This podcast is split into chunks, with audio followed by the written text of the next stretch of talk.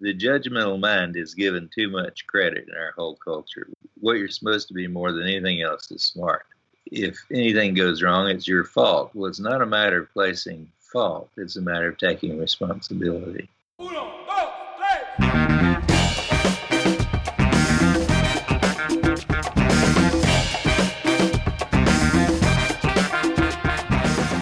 Hello and welcome, fellow human. My name is Zachary Stockill, and you are listening to Humans in Love, a podcast that looks at culture, relationships, and personal development from unconventional perspectives. Join me as I dig into the question of how people like you and I might get more out of life and love. Thanks for being here. Hello and happy Tuesday, dear listener. Thank you for joining me for another installment of Humans in Love. And my two guests today will be no stranger to you if you've been listening for a while. Dr. Brad Blanton is a psychotherapist and the author of the self help classic Radical Honesty. He was featured in episode two. And his daughter, Carsie Blanton, is a very fine singer songwriter entrepreneur who is featured in, I want to say, episode six. I probably should have looked that up before I recorded this intro, but I think it's episode six. Anyway, you'll find it if you go through the, the history. Brad and I reconnected by email not long ago, actually, in the days following Anthony Bourdain's suicide. I think both of us were trying to figure out what the hell happened and how some good perhaps might come out of this horrible tragedy. And what we came up with was to record another podcast in which we would talk about suicide and depression and human connection and radical honesty and how we might go about either staving off depression, uh, helping others who are going through depression, and just how we can foster greater community and connection among the people around us. Thankfully, uh, Brad's daughter, Carsie, was also interested in sharing that conversation with us. So last night, actually, we hopped on Skype and we talked about a whole lot of things. We talked about Bourdain's death, we talked about suicide in general, we talked about depression, we talked about uh, human connection and how we can have stronger connections with the people around us. We talked about the importance of physical touch. We covered a lot of ground in this conversation. And I think it's fair to say that this conversation involved a lot of serious subject matter, but as in my conversation, my first conversation with Brad and Carsie, we also laughed a whole lot. And, you know, these are very interesting, very insightful people I got a lot out of this conversation. I'm still feeling good from it this morning as I record this intro. And I think you'll get a lot out of it too. So I really hope you stick around and listen to my new conversation with Dr. Brad Blanton and Carsie Blanton. A quick note before we get started that if you're enjoying Humans in Love and you'd like me to continue doing this, please take 22 seconds approximately out of your day, go to iTunes or your podcast provider of choice be sure you subscribe to the show and leave a rating and a review. And another quick note before we get started there was a couple of connection issues at some point during the call, um, but for the most part, I think it's okay. And you won't hear Carsie until around, I think, 20 to 25 minutes toward the end of our call. Unfortunately, uh, it's tough to coordinate three different time zones and Skype schedules and all the rest, so she couldn't join us until the end. But stick around and you'll hear her towards the end of our call. Without any further ado, I present to you Dr. Brad Blanton and Carsie Blanton.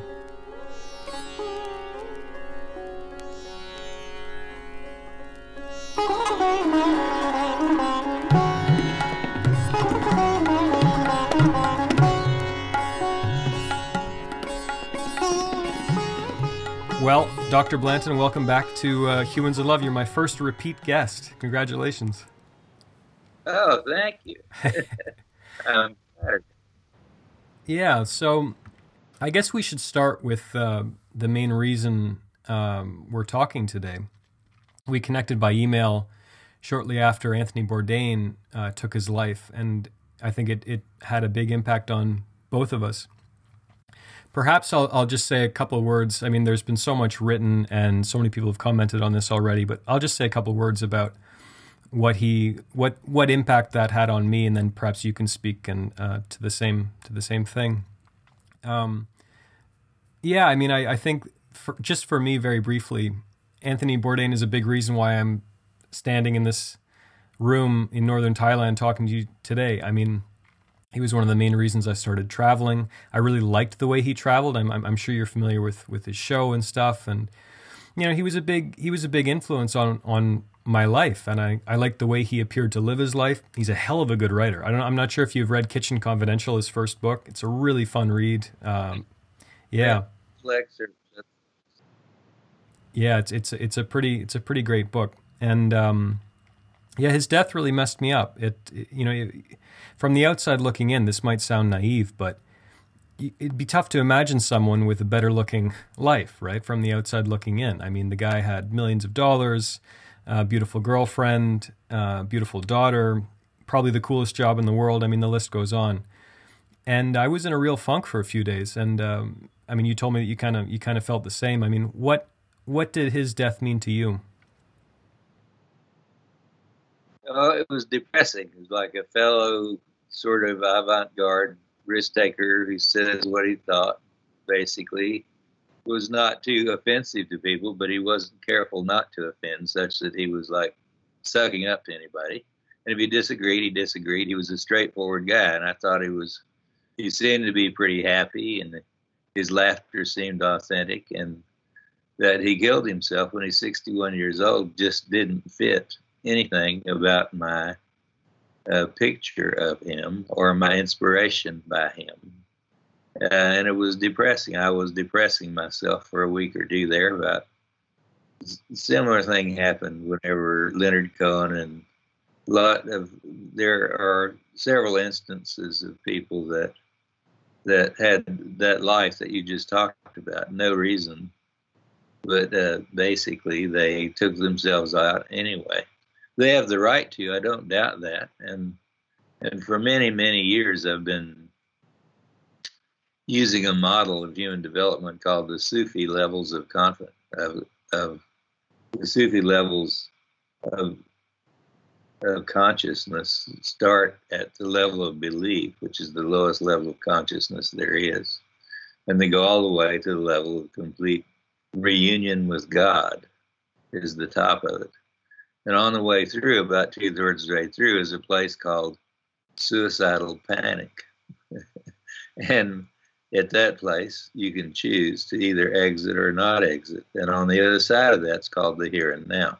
It's the place right in front of the here and now. Is where sudden either the ego dies or the person dies. And I've always thought of that model as one that gives you permission to go ahead and be in despair. Go ahead and be desperate. Go ahead and be judgmental of yourself and suffer from your expectations. And then persist beyond that, and you discover all of a sudden a brand new, welcoming uh, moment. But the the right of people to take their own lives is not what's at hand. It's that they do it in spite of the quality of their lives. And it's in, it's the larger 800,000 people killed themselves in 2012. It was more than those killed by war or by crime. And so more people are dying from from suicide than from war and only people that beat that are people that die from sugar. Like diabetes kills 1.5 million people. So it's like basically a kind of a depressing statistic, don't you think? To say the least. It's a yeah. It's like what can you do? Um, there, uh, uh, have heard stories of suicide where people I thought just took just did it just a little too early, and I don't know. It's almost like accidental. I think about it a lot because I'm I'll soon be 78 years old. If I get a terminal illness, I may kill myself, or I may get do something experimental that kills me. And I'm not as scared of as I used to be. But the idea of exiting consciously and on purpose is not a bad idea or a negative idea to me. It's just possible. But someone like Anthony Bourdain, with all those advantages you had, went ahead and said, okay, this is life. This is the way life is. I've had a good life. This is the best life has to offer. I'm loved and I'm taken care of and I'm well off and I have an entertainment and everything like that. And I've had enough. Thank you. Goodbye.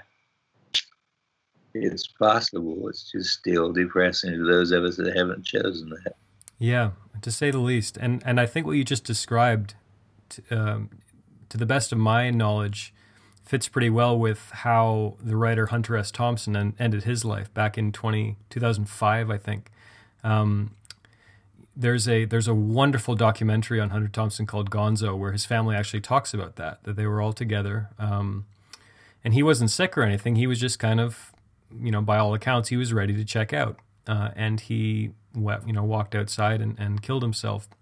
And as a fan of Hunter S. Thompson, I mean, I guess I'll, I'll I'm going to be radically honest with you, and you you just tell me tell me what you think. I, I had two thoughts when he killed himself that I wasn't necessarily that proud of, but they were there nonetheless. When you say someone has the right to take their life, I remember very clearly. I got really into. Um, do you know Alan Watts, the um, famous mystic speaker? Yeah, I became kind of obsessed with Alan Watts maybe six, seven, eight years ago, something like that, and I just devoured everything everything he wrote and everything he, he said. And uh, there's one of his lectures where he talks about, yeah. Oh, I, I mean, did that years ago. beg your pardon? I did that about 60 years ago. yeah. Well, you have seniority. Yeah, you've got a little time on me. Yeah. But he uh, he he had this lecture where he said basically that he if someone comes to him saying uh, that they have suicidal thoughts, he would often say, Well, you have permission to do that. It's a really bad idea, but it's your life and you have permission. And he said that often, I mean, just about, well, he actually, he said exclusively when he would tell people that they didn't kill themselves. There's something, I don't know, comforting about having that permission. But when I think about, I mean, I'm not a father, you are a father. I think about, I, so the two thoughts I had one was I thought, okay, he has that right, but my God, doesn't he owe something to that little human being. That was the first thought. The second thought I had was, how dare you? I'm sure you've lost people. I lost two loved ones uh, within the past year who would have killed to have more time on this rock with us, you know? They would have just killed to have more life. And and yeah, I'm not saying it's it's it's justified or right, um, but I had those two thoughts. It was like I was pissed off for for for various reasons. And and I've never had a like a friend or a loved one commit suicide, but I can only imagine if you're close to someone who does that, it must be very confusing. There must be a lot of different emotions and questions and thoughts that come up. Do you have any experience with that or well, uh, in regular grieving process, one of the things when grieving just won't stop, people can't get over it for two years, and they're still grieving someone that was that died, and they can't get over it the processing that's usually necessary is for them to admit their anger at the person for, who died, and that's also for people who killed themselves. That is, when someone dies, it's sometimes even if it's not their fault that they died, you still get damn mad at them for dying. They were in your life, they left you. How dare you abandon me? Now that doesn't sound like a kind thought, but it's there. and I resent you for dying has to be spoken. And when it does, often underneath, immediately underneath that expression of resentment is a grieving that could not be accessed until the resentment was expressed. And then when they sobbed, they sobbed going all the way to their knees and standing all the way on their tiptoes. They go all the way into the experience of the grief. And when you experience an experience, it can come and go. But when you stand in resistance to it, it persists for as long as you're resisting. Because resistance causes persistence. So, some way, you have to, as we did, you and I spent a couple of weeks being depressed there when Anthony Bourdain killed himself. But I was mad at him for doing that. and I, but I knew that I was mad at him for doing that. Fuck you for killing yourself. and I resent you for going away. And I resent you for this, like, this surprise. And there, the problem is there's nothing you can do to process things except to feel what you feel and to have them be there. What you feel or think is doesn't have any application to prevent what it is that's already happened. And you have to acknowledge some helplessness. And so there's always some helplessness and always some anger and always some grief, all of which have to be experienced, not just the one thing of the grief that is permissible. Yeah, and and and you raise a really important point and as I'm listening to you I realize like the the people I lost over the past year um there's a part of me that's angry at them too. You know what I mean? I, I guess that you know it's not like I'm just mad at Anthony Bourdain because he ch- took his own life. I'm angry at people I like, whether I know them or whether I don't, leaving us. Yeah. And, and, so maybe it's not even just a suicide specific anger. You know what I mean? Maybe it's just, as you say, just a part of the grieving process. I think that that makes a lot of sense. Yeah. Also, you know, John Prine's one of my favorite singers, and John Prine has a song about God. That if you believe in God, you have to get mad at Him. he says, uh, he said eh, the song is father forgive us for what we must do. You forgive us and we'll forgive you. We'll forgive each other until we both turn blue then we'll whistle and go fishing in heaven. Like god needs our forgiveness too whenever someone's taken away. And so it's like there is forgiveness is a process of getting over shit. I have a course online called Getting How to Get Over Shit and Be Happy. And it has to do with the process of forgiveness, being the experience of the experience. But it took me a long time to get over Anthony Bourdain and and, uh, and a few other people like the ones that you mentioned. And I think too, how could you do that? You had a daughter that was young, still not completely grown up. Like the thing is, um, we're all, you know, I, I feel terrible about uh, my kids that I'll abandon when I die, but it doesn't make any difference. The only thing you can do is go ahead and feel terrible about it so far. I actually have a contract to have to be frozen when I die, to be brought back whenever they can uh, bring people back to life just because I had an insurance policy to do that with. I think I'll do that and come back and see what the world looks like if it still is, and then commit suicide. you know what? That that doesn't surprise me whatsoever. I think like knowing what I know about you and reading your books and stuff, that that seems to make a lot of sense. Yeah. So maybe I'll see you again in seventy years or something. Who knows? Yeah. I I, I want. Yeah, I want to underline though another really important point you make that that is so important is whether you believe in God or not, whatever God means to you, forgiving God, forgiving the universe for taking that person. That's something that I'm still really struggling with. You know, like I feel like I can forgive a lot, but that's for me in the grieving process, that's the biggest one. Like even though I don't I mean, I don't believe in God the Father, the creator, you know, my idea of God's a little different, but just, you know, forgiving the universe if you want to call it that, that's a tough one. yeah. I'll say it is, and necessary. I think. Yeah, absolutely. Have you uh, have you ever dealt with like a serious depression? I mean, I I've been depressed, but I haven't dealt with anything like suicidal thoughts or tendencies or clinical depression. Have you had any experience of that? I've thought occasionally about suicide over the course of my life at different times, but never seriously. As uh, I've never actually, knock on wood, had anyone in therapy with me commit suicide. I've, I've had people that had been in therapy with me killed themselves later when they were in, in therapy with another therapist. But it was like a lot of suicide seems to me be like basically, oh, you did it just for that. Yeah. you know, a lot of when people are depressed, I do very effective therapy with them generally as therapists go, because I try to give them an upgrade to utter despair. They tell me, I said, well, what, what are you depressed about? And they tell me, and I say, well, shit, that's nothing. What you ought to think about the meaninglessness of your life, the fact that you don't have any money and you're going to die, and your kids hate you, and your ex-wife won't even speak to you, and you've got a sucky job.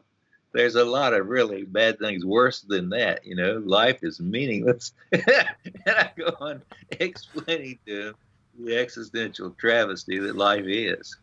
And they that sounds like fun. but I said, you need an upgrade. Depression is just some kind of a dipshit little old thing, but despair now is worth having. and so by the time I give them the upgrade, they're usually laughing about it because they're what they're laughing about is that there are worse things than what they were got to what they were depressed about. And it often has something to do with defiance in the face of that sadness. What what kind of questions do you ask them? Like like if you're dealing with with a patient who is talking about depression, like what what what are you trying to get at there? I'm really curious about that. Like what do you what do you ask them? Well, how do they? What I'm mostly interested in is what expectations are they attached to that they're disappointed in not getting. So everyone has their own particular preferred set of the top dog, bottom dog game, we call it in Gestalt work, which is basically self criticism and trying to drive and make themselves do things and then judging themselves for not doing it well enough and being either too flamboyant or too careful and trying to accomplish something and then being really hard on themselves about how bad it was that they didn't succeed.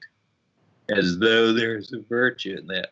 And of course we grow up most of the people we knew grew up as Judeo-Christian tradition people who are moralists, who are judgmental. Like the whole Judeo-Christian tradition is not the best religious tradition you can have. You know, there's seven or eight more. They're a little better. there is so much virtue attached to virtue so much meaningfulness attached to doing right, being right, and not being wrong. And uh, if you get to where you can say, oh, well, I was wrong, and that's about it, then you've gotten somewhere. So often, what I do is mock them. I mock them. Oh, poor little thing. your little, your little heart was hurt by your husband was mean to you this morning. Poor widow Fang. and they get They say, kiss my ass. I'm, I hate you. I'm quitting. And then I said, there you go. There's a little bit of anger in there, isn't there? and there almost always is. The main element of depression is anger. Anger. Usually it's bigger than sadness. Anger about their inability to meet the expectations of others, or what? Your own expectations and mm. the expectations. Like they expect to meet certain other people's expectations, and so they've got their own expectations about doing that. That's what they're doing. This is this is really interesting to me. Could you give me some examples about some things that that they'd say? Like what kind of expectations? Well, people have all kinds of hopefulness and desire for accomplishment, things like that. Anything you'd say, oh, I want to get my master's degree in one year from my bachelor's degree, and it's been three years and I don't have it yet, and I'm depressed. And then I say to them, How are you depressing yourself? They say, What do you mean? And I said, Well, don't you see that you're the one who has the attachment to the expectations? You're the one who wants that. You're the one who thinks it's important. You're the one who must have it in order to be happy. And you are the source of creation of all that. And they say, No. and I say, Well, you are. So you're being hard on yourself. You think it's a virtue. I think it's stupid. And they said, Well, I think you're stupid. I said, Yeah, come on, let's have a little more of that. I don't know where they would kill them themselves, though, the great progress. They'd rather kill you. yeah, right. I, when I came into the session, I was going to kill myself. Now I'm going to kill you. That's good. That's a good session. I ought to charge you double. so, so I, I can imagine some people listening to this are hearing you and saying, and who are not therapists and who are not psychologists or not psychotherapists, aren't you playing kind of a dangerous game there? Like this is this is really interesting to me that you feel like someone's coming to you with depression because I think of depression as utterly serious in some ways and and delicate. And perhaps that's misguided but that's that's my perception.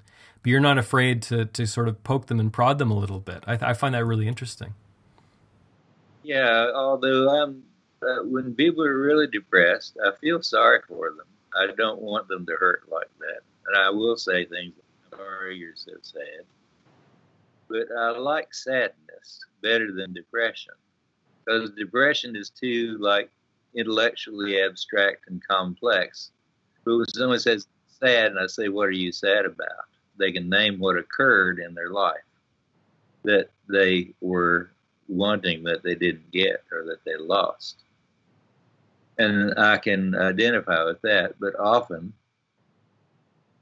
I had a I had a, a, a lot of therapy myself. I came from a broken home and left when I was 13 and a lot of troubles. I had about 20 years of therapy. But one of my therapists once, when I was, um, I don't know, about your age or younger, I was sort of whining and complaining about things. And I said, Oh, never mind. I was just feeling sorry for myself. And she reached over and touched me on the shoulder and she said, That's okay. You had some hard times go ahead and feel sorry for yourself. And I uh-huh. cried and cried and cried. I just cried my heart out. I just cried. I couldn't stop crying. No one had ever mm-hmm. told me that before. That it was okay to feel sorry for myself. And some bad things had happened. And I did feel sorry for myself. And ever since then, I haven't felt as sorry for myself because it's okay if I do. So it's a kind of permission to not be so moralistically self righteous with standards that you suffer your way through continuous, repeated self torture, but that you get that it's just you doing this to you because you're an egomaniac about being right and being perfect. It's so virtuous to be an egomaniac about righteousness. It turns you from Jesus to Donald Trump, which is a bad it's a bit of a jump. yeah. Yeah. This is this is cutting a little too close to the bone, I have to say, because one thing I struggle with is uh, I guess I'm just I'm afraid of, of anyone perceiving me as uh, being self pitying. I'm generally, you know, I'm very conscious of that. I never want to be perceived as having self pity.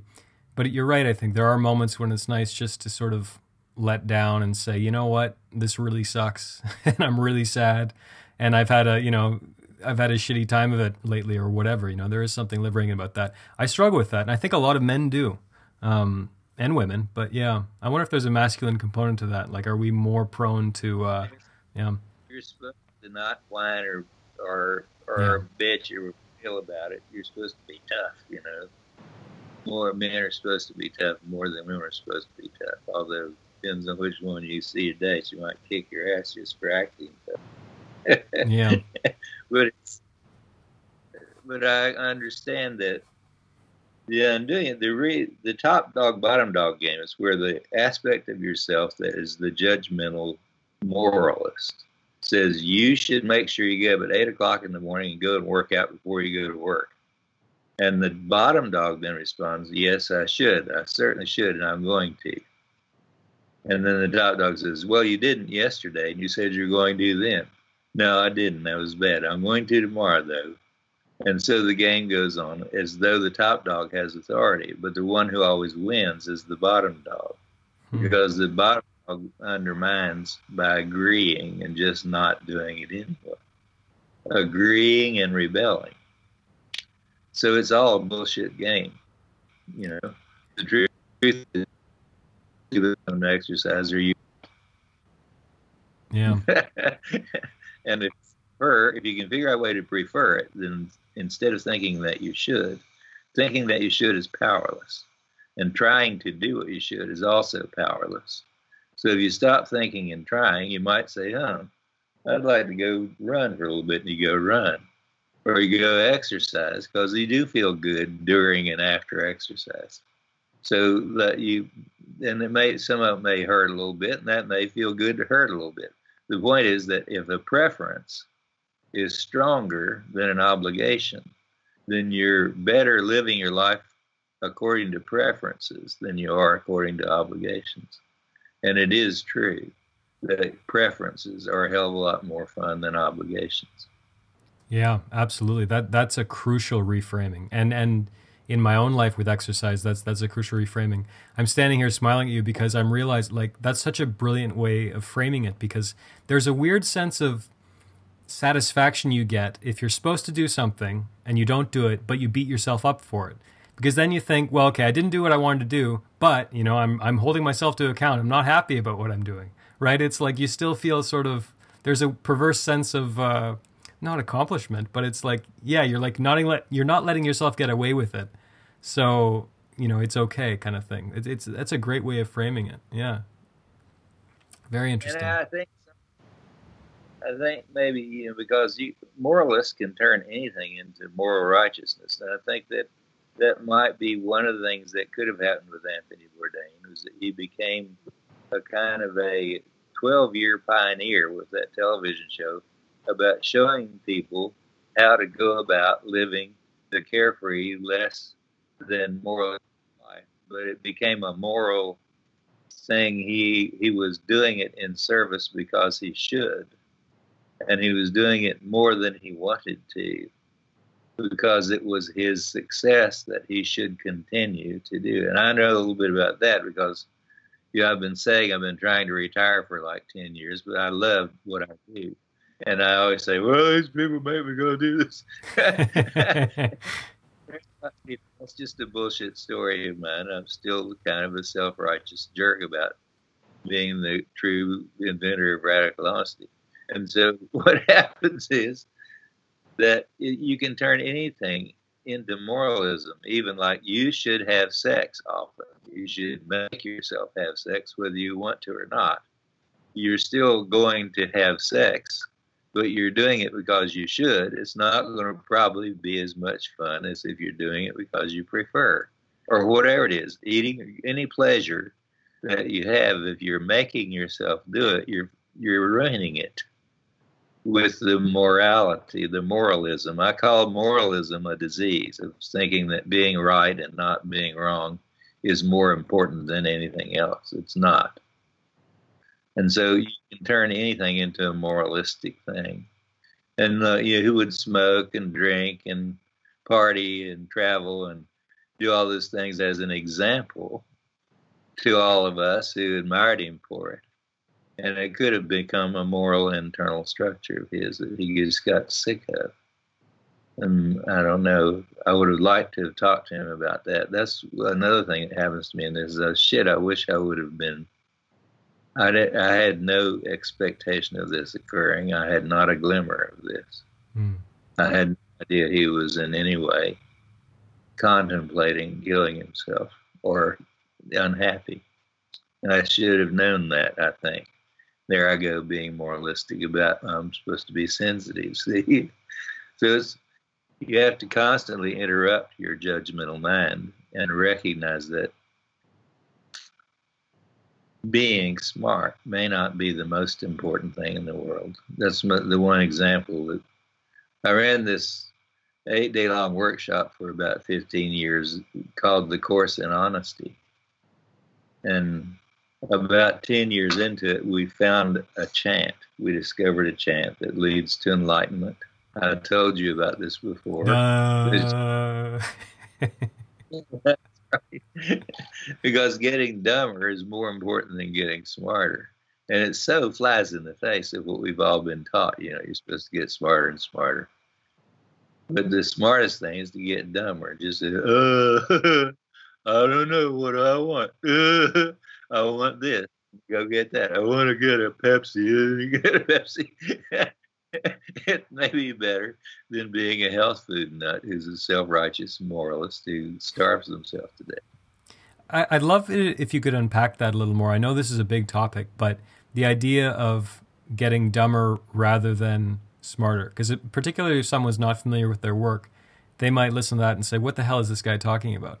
Could you try to unpack that just a little bit? Uh, no. I don't want to. yeah.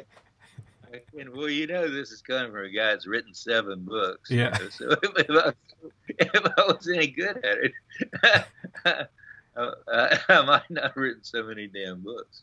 But uh, the the idea is that the the judgmental mind is given too much credit in our whole culture. We're thought what you're supposed to be more than anything else is smart. You're supposed to not make any mistakes. You're supposed to be able to be in charge. You're fully responsible and you're to blame for anything that goes wrong and all that stuff. And eventually, if anything, if, if anything goes wrong, it's your fault. Well, it's not a matter of placing fault. It's a matter of taking responsibility. And I, I think I am responsible for my life. And whatever I create is my creation. So if I create some dilemma in relationship to another person, I participated in the creation of that. And so if I take responsibility for being the creator of my life, then I find that I do a better job when I'm paying more attention to what's going on with you when I'm watching you and listening to you, and what's going on inside my own body when I'm speaking to you. And that all in all, it turns out that paying attention or noticing is more important than thinking. And so the idea is to not be trapped in thinking all the time because thinking becomes naturally moralistic, righteous, and tends to take one previous concept and go to the next without noticing anything in between. Noticing being more valued than thinking means that you actually do meditate. I meditate often because I prefer sitting down quietly for 20 minutes or 30 minutes, or sometimes I go on for an hour because I like the experience of noticing and just allowing myself to experience the experience. You have to interrupt your mind in order to do that in some systematic way. So I've developed lots of ways of interrupting my mind in order to allow myself to not be driven by my mind. And I find that my mind works better when it's not oppressed with some internal pushy self judgment. Hmm. So that's that's about as much unpacking as I can do there. With the uh, the practical instances are you interrupt.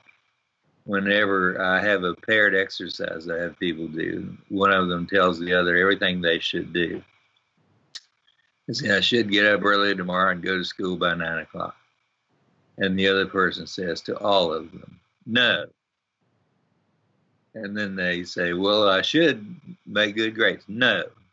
So all their shoulds and all their shouldn'ts are just looked at by someone and says, No. and and so then it's reversed so that they have to say to the other person what their shoulds are. You should get up at nine o'clock in the morning. Then you have to say no. So you have to oppose your own shoulds being dictated to you by another person. And what happens is that exercise always gets very loud in the room. There'll be 20 people doing like 10 sets of two people. And by five minutes into it, it's so loud you can hardly hear anything in that room because people are saying, No, hell no, I'm not doing it. and they're manifesting the internal system of rebellion that they've built up because often people don't do what they should because they're really good at resisting themselves. And this creates this constant inner tension, right? Like even these people, they often appear physically tense, right? You can sense it when you meet people like that. Yes, that's right. Yeah. I'd like to say one more thing about um, before I forget because I've found this really helpful in my own life lately, in terms of, um, you know, choosing to prefer to do the things you should rather than trying to force yourself to do things, um, you know, because you should. this is just a, a technique that that uh, I was introduced to by my yoga course. So the teacher says at the beginning of the class, take a snapshot, an internal snapshot of your body right now. Okay, so we're sitting meditating wherever before the practice begins, and you sit there and you meditate, and you really kind of try to feel, okay, how am I feeling in my chest? How am I feeling in my body? Am I is my mind racing? Am I kind of agitated? Am I physically tense? Whatever. Try to get a good snapshot, right? Then we go through this, you know, amazing yoga program, and then he says, okay, take a snapshot of of uh, how you feel now, and do the same thing, right? Like notice the differences and get a really good glimpse of where you're at physically, emotionally, psychologically uh, right now. And this exercise is brilliant because then when you remember that snapshot of how good you felt doing the thing that maybe you didn't really feel like doing, you know, like, oh, I don't really want to go to the other side of town and I'd rather go to the bar and have a drink. I don't really feel like doing yoga. But when you remember that snapshot of that thing, like, I feel really good after I do that. And it's very clear. It's, it's, it's I mean, I think it's, it's, it takes some practice, but eventually you can get good at taking that snapshot. When you have access to that, it's really easy to do the thing that you because you genuinely would prefer to do the thing that's better for your life, right? Because you have a very clear um, sense that it's actually better for you. I just wanted to mention that because personally, I've been finding that very helpful lately. Uh huh. Yeah. yeah. Well, I would think so. I, I, like I do yoga, uh, and I teach a form of yoga. I call dance yoga for the insane. Oh man, sign me up. and it's for things you do when you're driving yourself crazy. And it's done where you the yoga pose is merely a context for relaxation. So that if you do the head to knee pose, the way I teach it, it may take you like five to seven minutes just to do your left leg, right leg, and both legs just leaning forward. And I tell people use your head as a six pound dead weight. It's the best use of your head you'll ever find. you're leaning trying to let your forehead get to your knee. If it's a dead weight and you're relaxing, what happens is the pose is the context within which relaxation occurs. And eventually, if you sit there long enough, your forehead will touch your knee. You may have to die and rot before your skull goes down there. but the idea is that you allow relaxation to occur within the context of the stretch.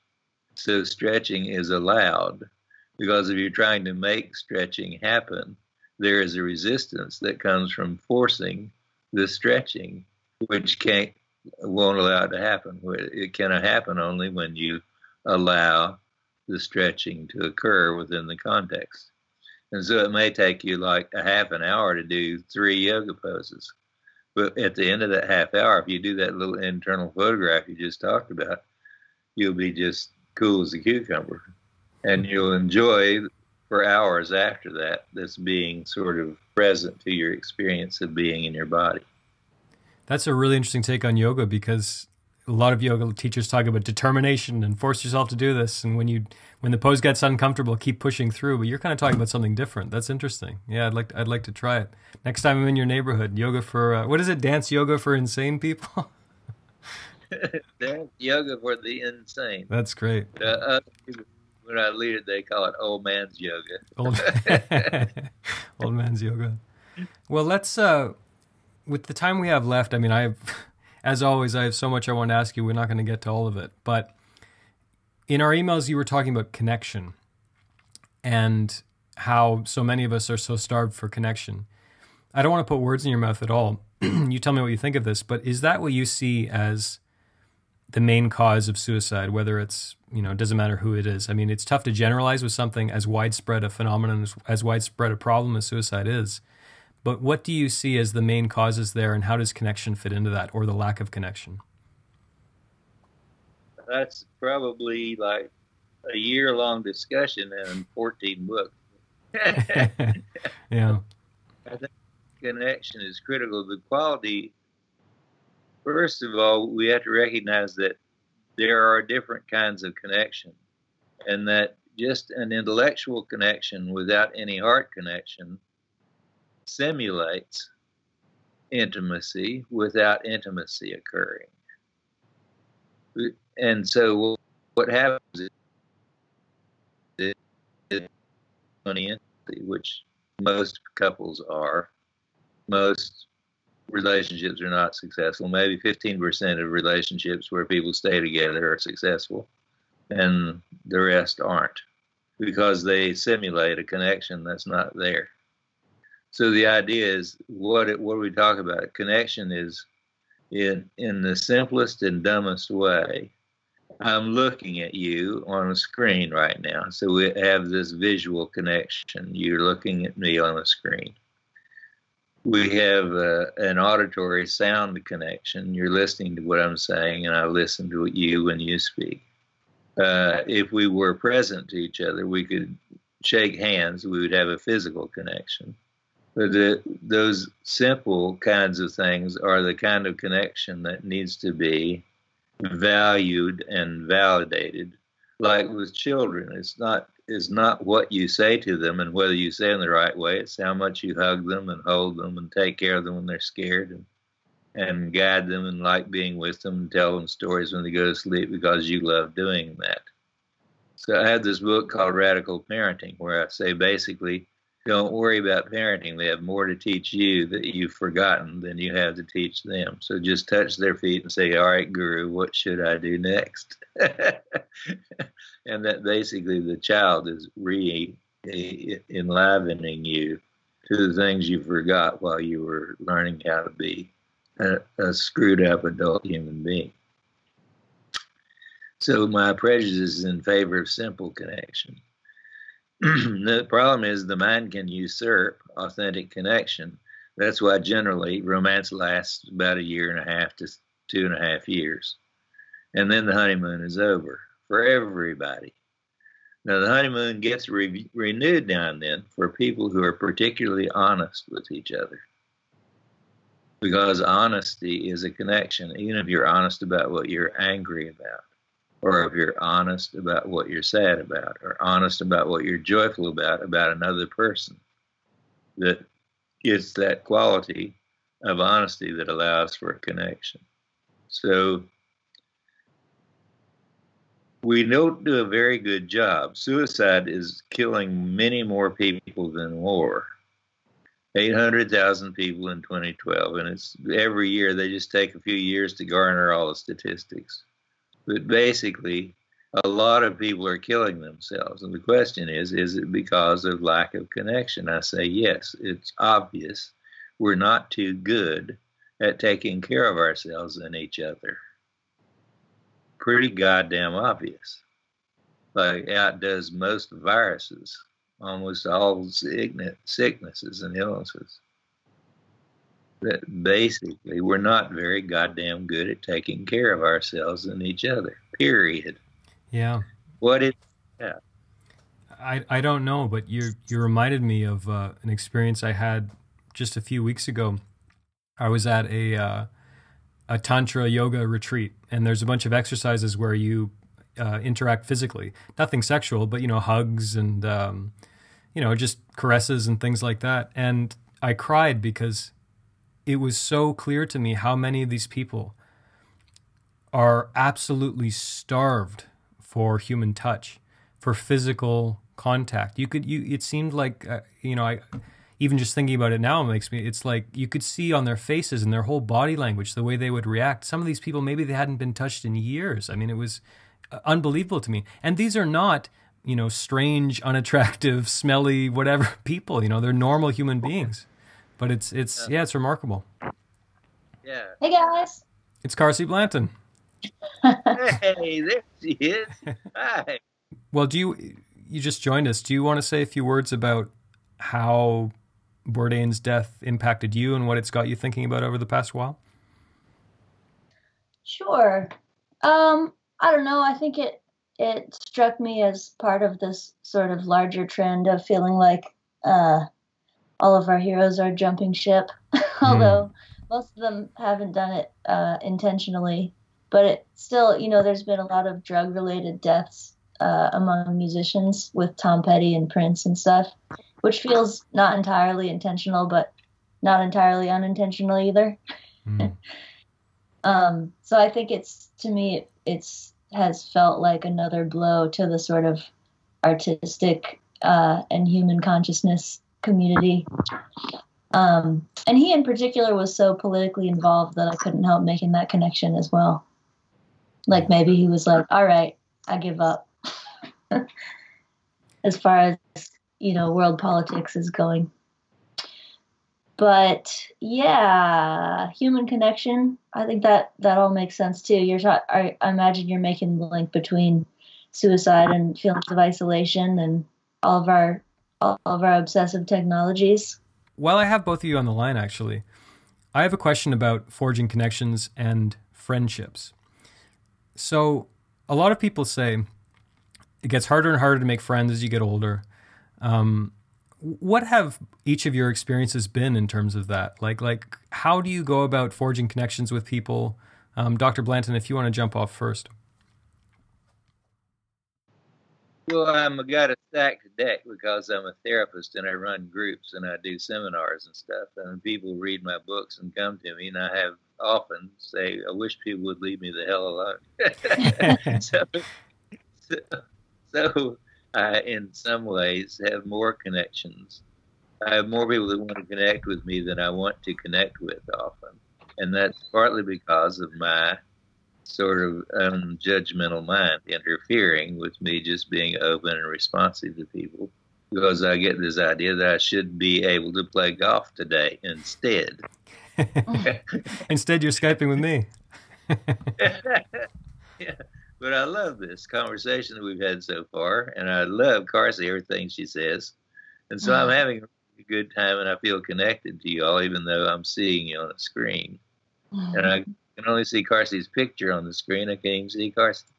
But I, I, I think that I'm lucky because I have a lot of connections because a lot of people want to connect with me. And so I, my disconnection comes from my inattentiveness. And there, I see Carsie now. Hi. Mm-hmm. um, so what I imagine is that for me, it's a stacked deck, and I and uh, I think it probably is for Carsie too because she's a performer, and a whole lot of people want to connect with her, and you are too in some way. Our disconnect would have to be the way Anthony Bourdain's may have been, which is he felt obligated to be the one who exemplified the life that he lived and gave people permission to not be so hard on themselves. So he was too hard on himself in doing that. Yeah. What about yeah. you, Carsie? Have you have you found it harder to make friends as you get older? I have, and I also I also find it a little bit harder to make friends in the context of like of like not that I'm famous, but the sort of semi celebrity that I have by traveling around and playing music for people. Um, and I wonder, Dad, if you relate to this, that for me, it, it's hard to forge friendships that start with the feeling of sort of uneven admiration. Mm. Um, yes. And I wonder if that was part of Anthony Bourdain's isolation too. Like I think celebrity is is a part of this conversation that doesn't often come up. That like when we're when we're asking people to create a public persona that everybody likes, that can itself be very isolating because it makes it harder to connect with real intimacy where you're not acting as a persona but as your true fucked up self. And I, I, I wonder about this a lot. Like when you know when you think of like extremely famous, extremely successful, extremely wealthy, particularly extremely wealthy people, which I guess those things often go together. But people, I mean, it must be exhausting and really tough when you feel like you're meeting people all the time. And let's be honest, 95% of those people want something from you or as as you say, Carsie, they're almost in awe of you. You know, they don't they don't see the real you. They they see the the celebrity. You know, that must like how do you how do you stay sane? You know, do you just like just you know hoard your high school friends forever, like the people who knew you before you were famous? Or that that's got to be exhausting. I can't I can't imagine. I do. Yeah. You have friends I keep because they're old. Yeah. yeah. Absolutely. Yeah, same. And I would say my closest friends are friends I've had since I was a teenager or friends that I work with. I think the way the only way I've successfully made really close friendships as an adult are by working with other people over a long period of time where we're like peers and collaborators. Um, and I think that's one reason it's harder to make friends as an adult is because friendship isn't actually just based on mutual liking. It's based on uh, collaboration, on working together. Yeah, yeah. If you give people a shared mission, it definitely brings them together. I've noticed that in my own life as well. It's a you forge a very different and more, um, yeah, more sort of mutually important connection if you actually have some kind of shared project or mission you're working on. For sure, I agree. Um, I'd like to talk about something, uh, and I'd, I'd pose this question to to each of you. This is something that I have struggled with. This is something I'm kind of struggling with now, and with in light of Anthony Bourdain checking out, um, it's kind of been on my mind a lot more. If you have a friend who it seems to be the case that they're pretty depressed, they're in a dark place. Particularly for men, I think I, this is I, I, find it difficult to to sort of um, approach that um, that very delicate topic, you know, because you don't want to go up to someone and say, "Hey, you know, are you thinking about killing yourself or something like that?" Certainly, but do you have any thoughts on? Uh, and you can go first, Dr. Blanton. Do you have any thoughts on how to help or or be there for a friend who seems to be in a dark place, but maybe they're not saying anything about it? I don't have any like secret formula or anything. I just basically, when I feel sorry for someone being sad, I say, I'm sorry you're so sad about that. You seem to be sad about that. Uh, or some question like, what happened there? Like that, some simple question like that. Uh, encourage them to lay it on me, let me know, share it, say it out loud. I don't, I usually feel helpless. When people lose a loved one, they get very, very sad and that's what happens when you lose a loved one. There's not anything I can do about it. My brother died three months ago. I was sad, still am some with it, and so were his boys.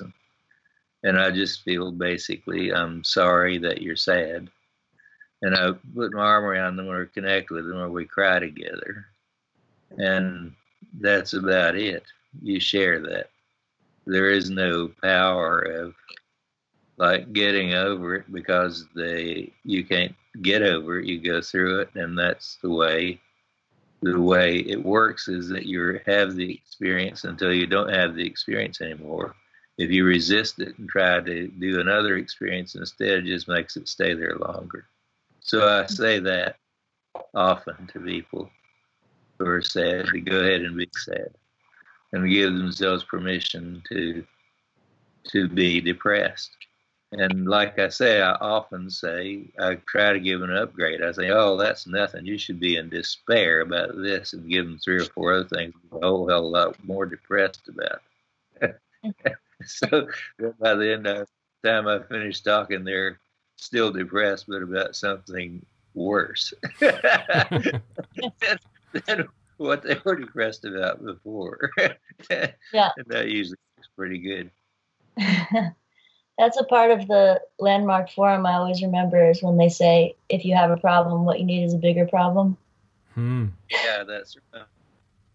Like when I did the forum, Zachary, I don't know if you know about the forum. We could talk about that in a second, but I did the forum as a teenager, and my the leader uh, was the guy who started the Hunger Project. And he said he started the Hunger Project because he was going through a divorce and he realized he needed a bigger problem, so he chose world hunger. That's a, that's a decent problem. yeah. Car- car- I, then why, I wonder then why we are all are still so concerned with our own petty problems while the world is going to fascism. You know, you'd think we'd be more distracted. it's a good question. I don't have an answer. Yeah, it's a good question. Okay, so next podcast we all tackle fascism. How's that? Great. well, there is yeah. a absolutely great book called Homo Deus that I just started yes. reading. Oh yeah. This guy Harari, who's a historian from Israel, who wrote Sapiens, yeah, and he's now written oh. a new book called Homo Deus and one of the things I really like about this book is he has that that perspective I was talking about the John Brown song. I just told him the John Brown song about Father, forgive us for what we must do. You forgive us, and we'll forgive you. We'll forgive each other till we burst turn blue, and then we'll whistle and go fishing in heaven. I told him that Yep. was the key. is that we had to forgive God, and we had to forgive fascists. You know, it's like if, if we have to, you know, we have to forgive Donald Trump. That's just such an oh, affront Lord. to me. That's had to kill Oh. the son of a. I know. Can't we kill him? I think it would work just as well and be faster. I'm not touching any of those comments with a 10 foot pole. You guys are on your own at this point. But you're not in the U.S. That's yeah. I'm a long way away. Yeah, I don't- do- yeah. yeah. I'm a long way away. Yeah. Well, you know, I was just thinking about for some reason I came across the five stages of grief, and I realized that we've been going like most of the people I know have been going through the five stages of grief since the November election, and I think now we're in depression. I think a lot of people have gone through, you know, bargaining and whatever the other ones are, and now there's a there is a widespread depression that I'm seeing at this Wow. moment. I think a lot of it has to do with getting over our grief about what we thought our country was and that having died. Yeah. Yeah. Well, you'll really like Homo Deus too. Really, you'll like Yeah. it. Yeah. What's what's the antidote to Trump depression? Because like for me, I mean, when you look at the the voter turnout le- levels and stuff, I don't have a ton of sympathy for people who stayed home on you know last or November 2016 because a lot of them did. Um, what, what's the antidote to that? Just civic engagement or or more voting or what? Oh, I wish I knew. Yeah. I mean,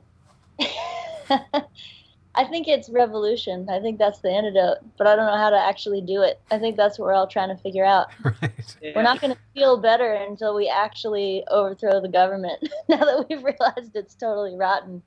You know what I mean? Like, Hmm. at least for me, I think Trump, the election of Trump was the nail in the coffin of my belief in American style capitalist democracy.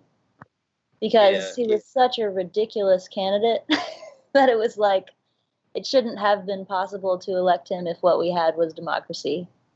And what we really have is this sort of, you know, it's it's like democracy is just one of our projects of of the people who are actually in charge of the country, which is the very wealthy. And so, you know, the fact that they gave us two candidates that nobody really liked or wanted to vote for wasn't an accident. Yeah. they don't want us to have real choices, and so we don't, you know. So I feel like to me, it's like even focusing on Trump is a little bit of a misdirection. The real Oh, problem is that we've gotten ourselves in, into a really big pickle that we now have to get ourselves out of. Yeah. if no. you get rid of Trump, there's just after him, you know. Ab- absolutely. Like I, I, so I'm not American. I, you know, I don't really have a dog in this fight so much, other than the fact that you know I'm Canadian. We're neighbors, and you guys have nuclear weapons and all the rest. But um, the one thing about Trump is is that in some sense you could look at this as just the biggest opportunity, perhaps in American history, just about for invigorated civic engagement. Um, you, you know what I mean? Yeah. Because it's so glaring. There's this system is broken. My God, you know, like what more evidence do you need? If this doesn't wake people up, what the hell will? You know, this is a massive opportunity. So, I mean, again, I'm not American. I'm not, you know, whatever. But I see, you know, I feel like if I was American, there would be a real um, sense of possibility, perhaps. But maybe this is just, uh, you know, my optimism. You know, half a world away. so I, I don't know. No, I think you're right, and I think one thing that's that keeps me going, even in this sort of depression about the state of the world, is is I'm sort of at the oldest end of the millennial generation, and my younger brother Elijah is more in the middle. He's eight years younger than me, and his friends are so much smarter than my friends. you know what I mean? His like he's he's turned our whole family into socialists. First of all, just by giving us books and having conversations with us and trying to educate us. And all of his friends are basically socialists, and it's a huge movement. There's something like 30% of millennials identify as socialists right now, and I think that is not an accident. It's a it's a combination of having come of age during a depression, and then seeing the election of this monster, where everybody's like, "All right, then fuck this shit." Like they're not they're not going to take any more of it. Even if we are, and like the older generation is, you know. it's very interesting. It'll be interesting to see the leaders that come out of this, that emerge from this generation. You know, as, as you say, I think, yeah, that's an interesting, interesting point. Before I let you both go, Dr. Blanton, I wanted to get to this, and, and as long as we're talking politics, in an email you wrote a little bit about your speculation about what might have happened at the Camp David summit in 1978 and how that relates to radical honesty. I found that really interesting. Do you want to just speak about that for a minute? Well, uh, under Jimmy Carter, there were a whole bunch of people that did T groups in Washington, D.C., and of people that had been trained in Gestalt therapy by a lot of therapists that were traveling around the country and at Esalen Institute. And I was, and I knew a lot of people that were doing group work. And there was this big secret thing at Camp David for two days at the beginning of this 12 day meeting at Camp David, where the Israelis and the Palestinians were were meeting to make an accord for peace. Hmm. And uh, the it was very big secret, but friends of mine told me, and we began the meeting by saying, "This is called the the peace accord, but for the next two days, we don't want anyone mentioning peace. Wow. We we want you to say exactly what these other people did to your people and why you hate them hmm. and exactly what you'd like to do. And they said, okay. And they did. You know, you killed my uncle, you killed my brother. If I get a chance, I'm going to kill you, you son of a bitch. And basically, they could do nothing with that for two days. They said they couldn't, they wouldn't let them hit each other or fight or kill each other. Hmm. But they also couldn't talk about fucking peace. Hmm. so they spent two days. And then they had 10 days of meetings, and they came up with what was called the Peace Accord, which is the longest lasting accord between Israel and Palestine. And Sadat and Begin both got the Nobel Peace Prize for that. So, hmm. and to what extent is that like? So, is that proven that that, that that's how they began the, those first two days? Oh, it was a part of the conditions was that no one would ever be able to know what they said to each other. But wow. my friend said. And you have a hunch. You have a hunch it involved a lot of very angry, radical honesty what happened is that you are a low life son of a bitch and you killed my uncle but became after two days you were my brother and you killed my uncle. Hmm. Interesting. Because I mean it, it makes so much sense and I'm sure this is obvious to you, but even when someone's really angry with you, it's so much better when they're very honest about it, even if it hurts, because it kind of lets you relax a bit. Because now you don't have to play the guessing game. What are they pissed off about? What are they thinking? You know, whatever. If they just lay it on the line, it kind of, even though it's unpleasant. Them, it lets them relax too because it's out there. You know, it's not something you're being politely withholding about. Yeah. And the idea is if we just go ahead and fight, but we don't kill each other, it's so much better than war. we can yeah. do such a better job of taking care of ourselves and each other.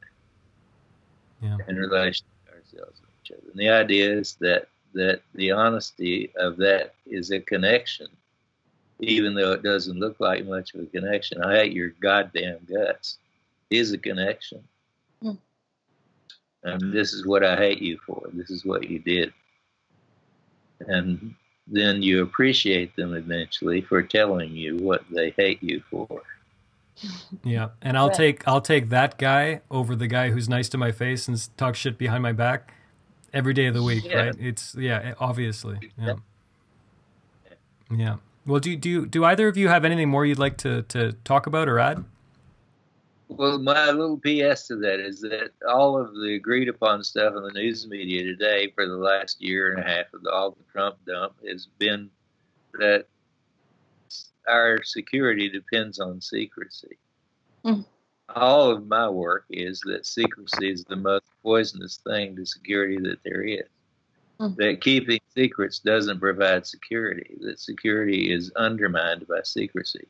Yet the CIA and the FBI and the common agreement of Republicans and Democrats and everything is that we have to be able to keep our secrets. And I just say it's all bullshit. It's all bullshit. That uh, you know, there's supposedly there's a secret about the hydrogen bomb. Hell, 300 people going to make a goddamn hydrogen bomb all over the world. The secrecy didn't work. Yeah. it doesn't work. And mostly it's to hide the bullshit that people got by with that they don't want other people to find out. So one of our revolutionary things is going to be to fuck secrecy. We just have everybody take a goddamn lie detector test and ask them everything. There's a T-shirt. Yeah. Fuck secrecy. yeah. there it is. Good. Yeah. yeah.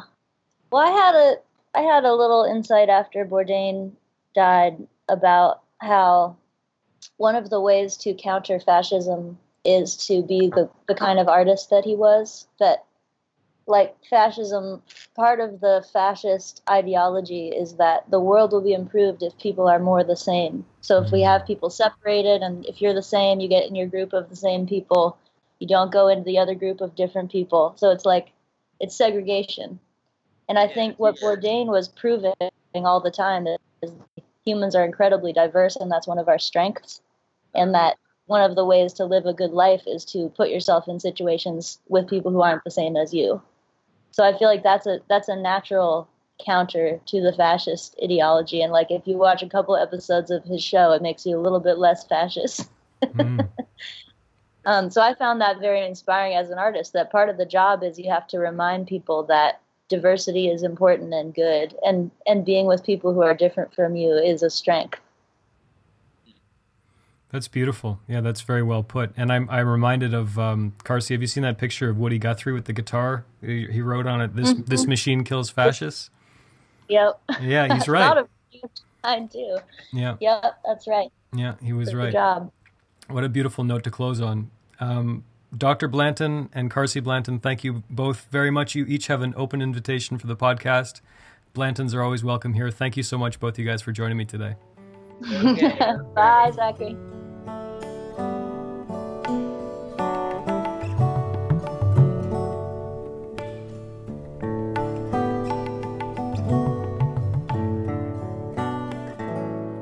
Thank you so much for listening, my friends. I hope you enjoyed that conversation. And as always, please go to humansinlove.com to find the show notes and links to Brad's work, links to Carsie's work, links to everything we talked about in today's episode. Please go to humansinlove.com. This is already a pretty long episode, so I will leave you now. But before I let you go, I will remind you and mostly remind myself. I, I feel like when I say this at the end of each episode, I'm primarily reminding myself. But remember that life is short so let's all be kind to each other. Let's forge better connections with each other. Let's enjoy each other a little more. Thank you for listening, my friends. I will talk to you very soon.